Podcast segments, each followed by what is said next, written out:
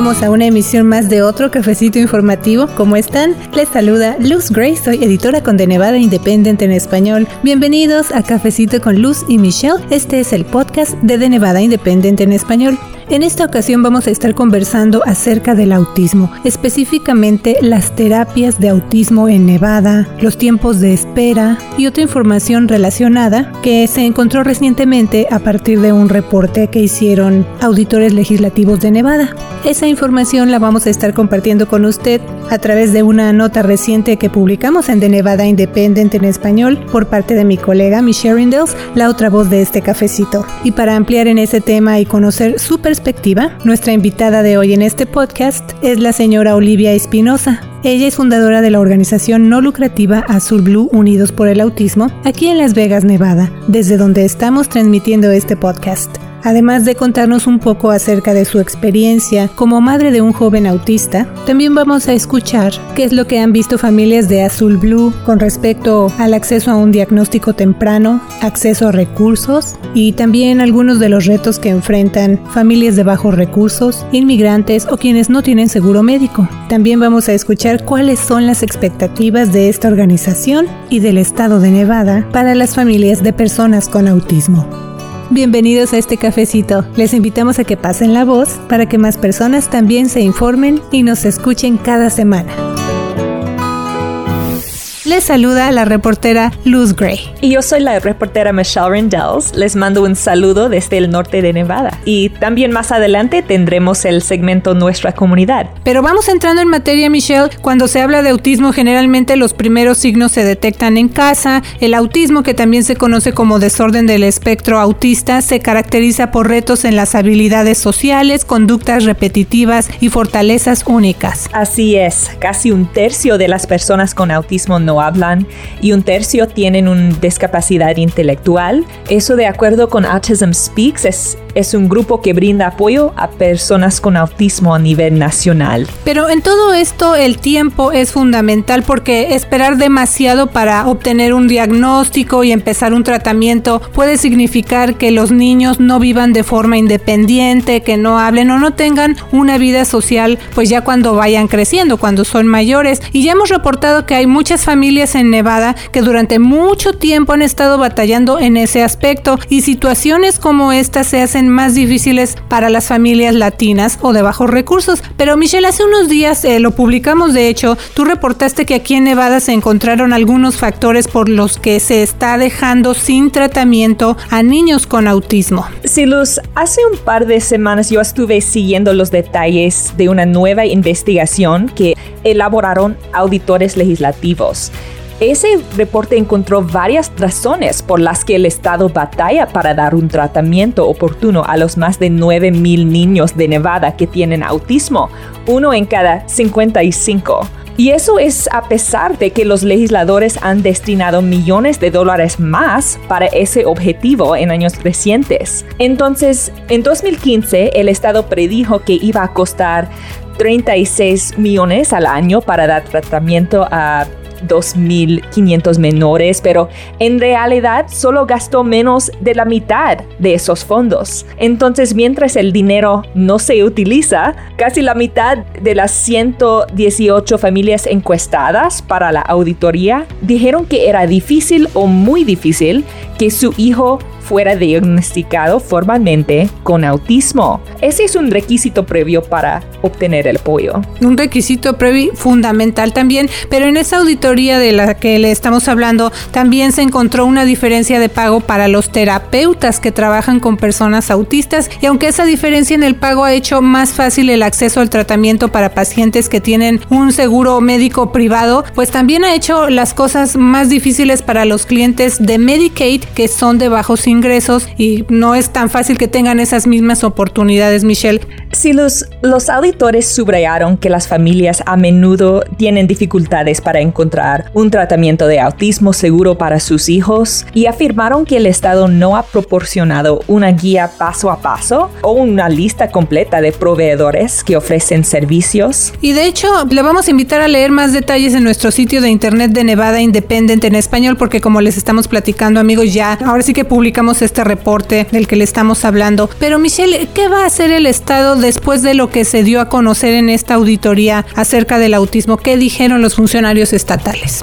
Sí, Luz. Suzanne Bierman, administradora de la División de Política y Financiamiento de la Atención Médica, es una agencia estatal, dijo que esa agencia acepta todas las recomendaciones de la auditoría y que espera que en el transcurso de este año esa agencia tenga una mejor idea de cuáles casos de horas excesivas son un fraude intencional y que se debe remitir al fiscal general y cuáles fueron errores al momento de capturar los datos de los pacientes. Y también la auditoría recomendó que el Estado aumenta la tasa de pago para terapeutas. Uh, se llama R B T. Ellos son las personas quienes están ofreciendo tratamiento directo de los niños con autismo, pero recomienda que el Estado aumenta la tasa de pago para ellos, especialmente para los clientes de Medicaid, para mejorar esa situación en que los pacientes de Medicaid tienen muchas dificultades en acceder al tratamiento.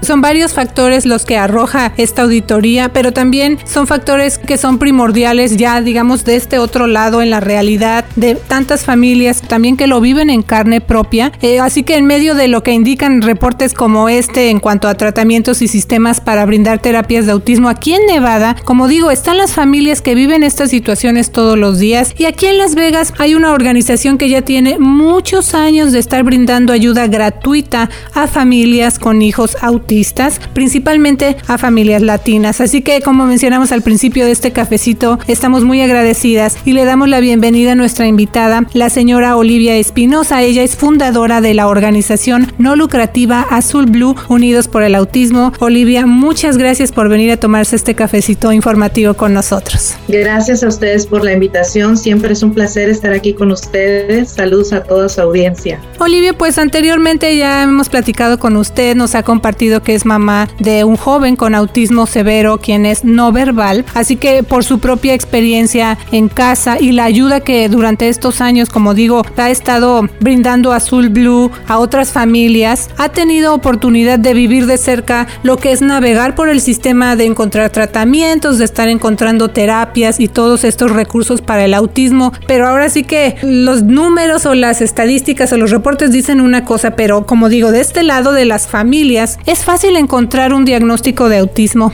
No es fácil encontrarlo, tarda tiempo y desafortunadamente es lo esencial que tenemos que tener para todo padre que sospecha que su hijo tiene autismo. Sin el diagnóstico no puede tener servicios.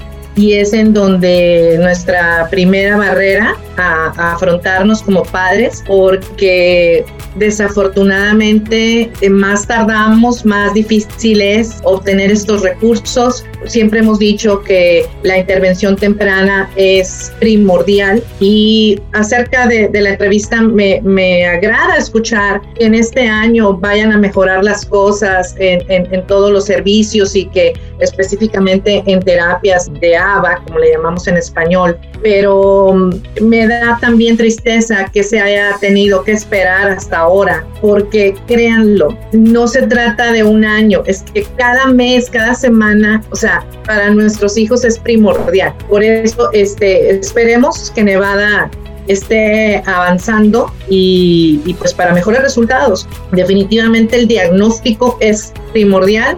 No sé por qué se está tardando tanto cuando ahora tenemos centro de autismo, sí, apenas hace algunos años, el Ackerman Center, lo tenemos aquí en Las Vegas. Entonces esto pensaría, oh, ya tienen un centro de autismo donde están profesionales haciendo diagnósticos, para agilizar el proceso de hace trece años cuando yo lo estuve buscando para mi hijo. Y resulta que no, resulta que cuando a mí me costó diez meses, hoy en día hay mamás que están esperando dos años. Entonces, creo que ahí sí es mucha falta de comunicación. ¿En dónde? En los doctores primordiales, en los pediatras, que son los a donde uno se dirige primero, ¿no? Ahorita es mejor y más fácil, es un punto importante, que en tres meses el departamento de Child Find por el distrito escolar le puede dar, no un diagnóstico, pero sí la elegibilidad para entrar a la escuela, en este caso por autismo, y, y duró tres meses. O sea, quiere decir que el sistema escolar está trabajando más eficazmente el mismo estado en cuanto a, a un diagnóstico por parte de un doctor. Y cabe la pena mencionar, dirán, bueno, si ya tienes la elegibilidad por medio del distrito escolar, ya puedes ir al seguro social, al centro regional y ya te dan el, el servicio. Y no, porque no es válido esa elegibilidad por parte de la escuela. Entonces, creo que sí, es un problema que habría que solucionarse, porque hay que empezar por eso, el diagnóstico. Olivia, la auditoría habla de problemas en encontrar cuáles pediatras pueden diagnosticar el autismo y quién es ofreciendo tratamiento y quién acepta mi seguro. ¿Qué es la experiencia de las familias de Azul Blue en ese área? ¿Esta información es, es fácil de encontrar? No, porque el pediatra comúnmente no, no le diagnostica el autismo.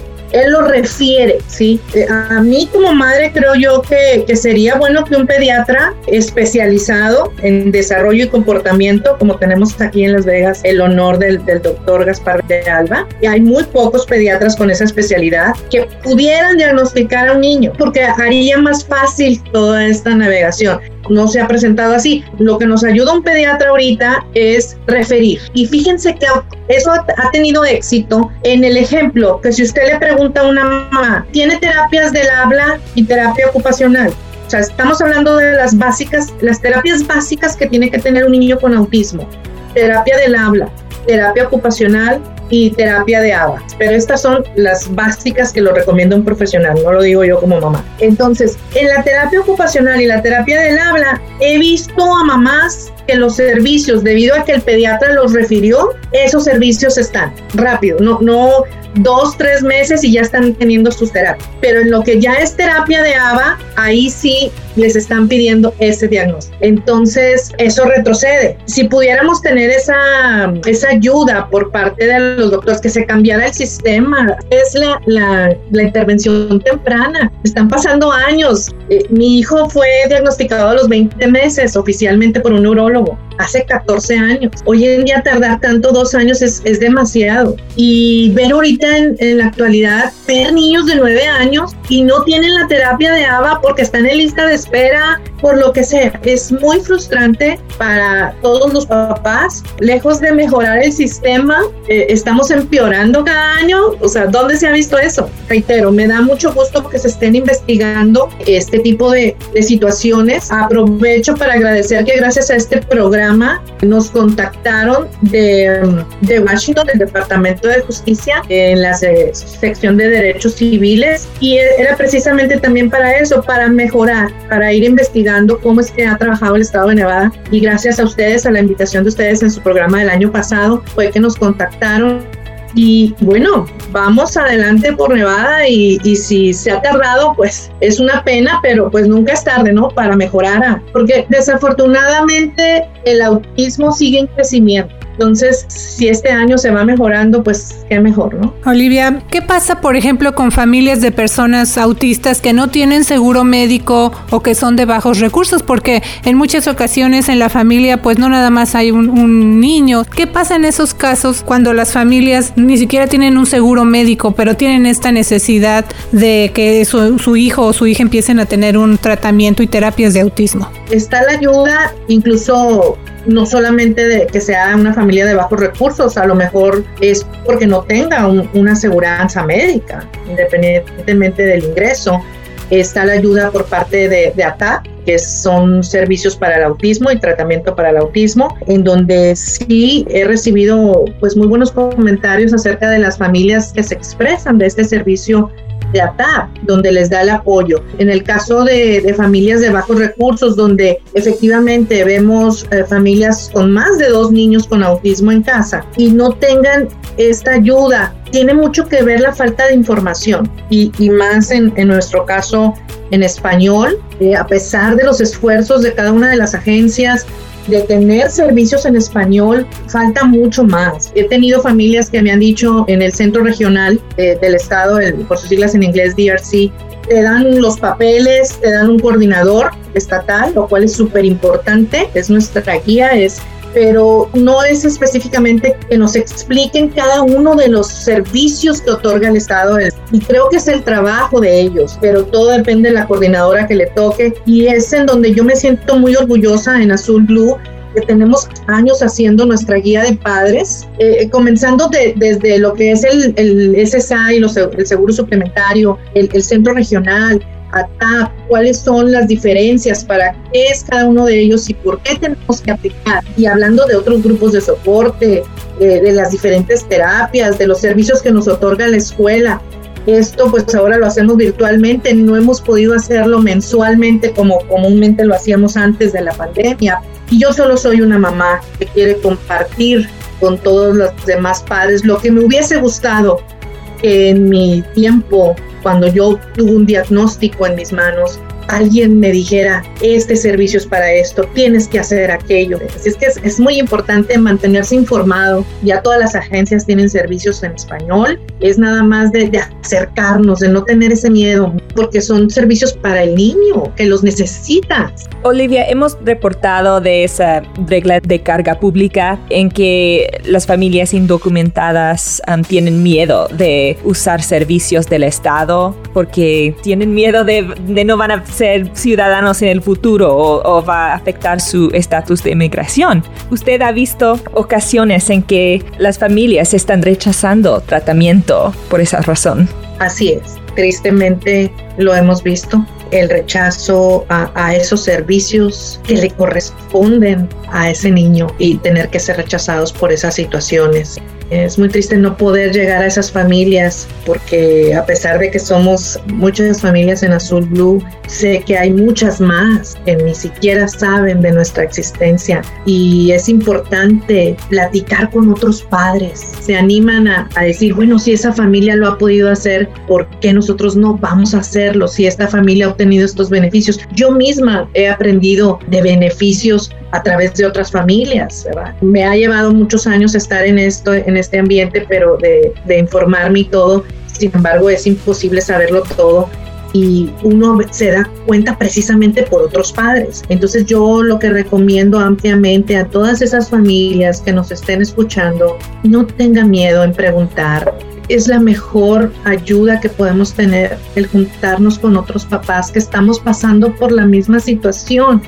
Créanme, yo no me viera sola, encerrada en mi casa con mis problemas diarios. Sigo adelante en este camino, es gracias a, a la convivencia de, de otras mamás. Y luego imaginemos que si eh, no hablamos el inglés, o como dice, la persona está en situaciones um, más difíciles se pone. Entonces, sí, de verdad, acérquense con, con el mejor grupo que ustedes quieran.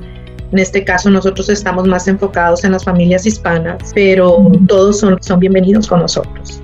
Olivia, ¿y cómo se puede poner en contacto el público con su organización no lucrativa Azul Blue? Bueno, nosotros, nuestro mejor medio ha sido WhatsApp. Más rápido en, en, en contactarnos, más personal, nos sentimos, incluso a veces hago audios.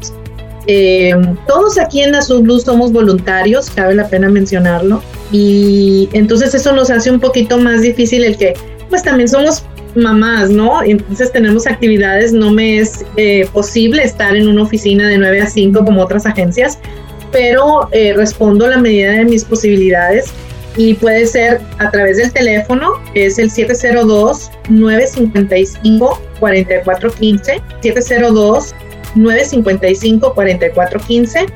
También eh, estamos por WhatsApp. En ese puede ser un texto, una llamada, eh, un, un mensaje de WhatsApp. Nos pueden escribir también a nuestro email, info, de información, info, arroba, azulblue punto org, info, arroba, azulblue punto org, y directamente a nuestra página de Facebook.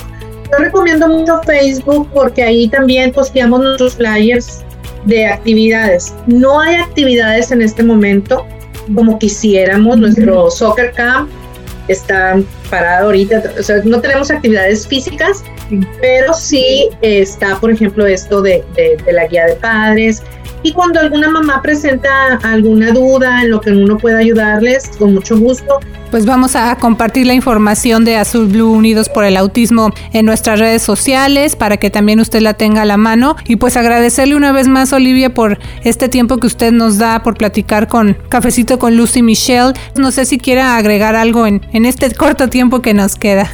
Muy agradecida. Como siempre es un placer estar con ustedes, estar apoyando para mejorar los beneficios beneficios del autismo. Gracias a ustedes eh, por lo que están haciendo, por su trabajo eh, y, y esperemos por, por un Nevada mejor.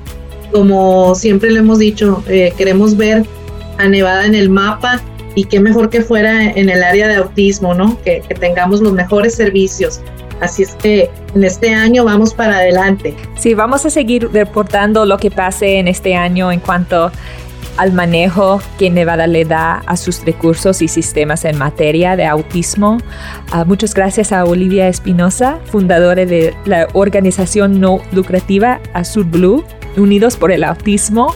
Y gracias por venir a tomarse este cafecito informativo con nosotros. Gracias a ustedes. Y como le platicamos al principio del programa, también tenemos notas comunitarias, así que vamos a pasar ahora con nuestras compañeras reporteras Jazmín Orozco Rodríguez y Janelle Calderón. Ellas nos van a reportar acerca de lo que dijeron funcionarios estatales sobre el manejo de la información personal en el programa de vacunación contra el COVID diecinueve. Así es, también nos van a reportar acerca de un curso virtual gratuito de inglés conversacional para adultos adultos y ayuda con libros para estudiantes del Colegio del Sur de Nevada. Adelante con su reporte. La Oficina del Gobernador para Nuevos Estadounidenses emitió un comunicado señalando que el programa de vacunación COVID diecinueve de Nevada no puede compartir información personal con agencias federales. La declaración se originó en respuesta a las crecientes preocupaciones en Nevada, especialmente entre la comunidad de inmigrantes indocumentados, acerca de las protecciones de la privacidad del programa. De acuerdo con las leyes de privacidad, el Estado registra todas las vacunas administradas en N V Web I Z, un sistema de información de vacunación. Los datos son confidenciales y solo tienen acceso grupos específicamente autorizados, indicó la dependencia estatal. Lea el reportaje completo en nuestro sitio web de Nevada Independent en español. Le informó Jazmín Orozco Rodríguez. Muy buenos días, amigos. El Distrito Escolar del Condado Clark, C C S D por sus siglas en inglés, y sus centros virtuales de participación familiar ofrecen un taller gratuito de inglés conversacional para adultos. El curso virtual instruye a los participantes en las estructuras y vocabulario del idioma inglés para mejorar sus habilidades de lectura, fonética y pronunciación. Las clases varían en contenido semanalmente. El taller se lleva a cabo por Google Meet, ya que es parte de la Universidad Virtual de Aprendizaje Familiar de los Centros Virtuales de Participación Familiar de C C S D. También habrá licencias gratuitas del curso de aprendizaje de idiomas Rosetta Stone para que los participantes tengan un recurso adicional personalizado en línea. Puede inscribirse visitando faces punto c c s d punto net, la página web de Faces, el programa de participación familiar del C C S D. Los estudiantes del College of Southern Nevada pueden recibir ayuda con sus libros de texto para clases. El programa de asistencia de libros del colegio está aceptando solicitudes para proporcionar libros rentados gratuitos a estudiantes que lo necesitan. Los estudiantes pueden ingresar a sesiones informativas por internet para saber más sobre el programa. Estas se llevan a cabo el veintiocho de enero a las tres p m, el veintiséis de febrero a las diez a m o el veintidós de marzo a las doce p m Los interesados pueden reservar su lugar registrándose en línea buscando los eventos de Career and Technical Education Assistance Program en la página de C S N. Le informó Janelle Calderón. Gracias por su reporte. Le invitamos a visitar nuestro portal de internet de Nevada Independent en español para más noticias y temas comunitarios. También suscríbase a nuestro boletín semanal para que reciba gratuitamente un resumen de noticias en su correo electrónico todos los lunes. Que tenga una semana llena de éxito. Les saluda la reportera Luz Gray. Y yo soy la reportera Michelle Rendells. Nos escuchamos la próxima semana con The Nevada Independent en español. Nuestro estado, nuestras noticias, nuestra voz.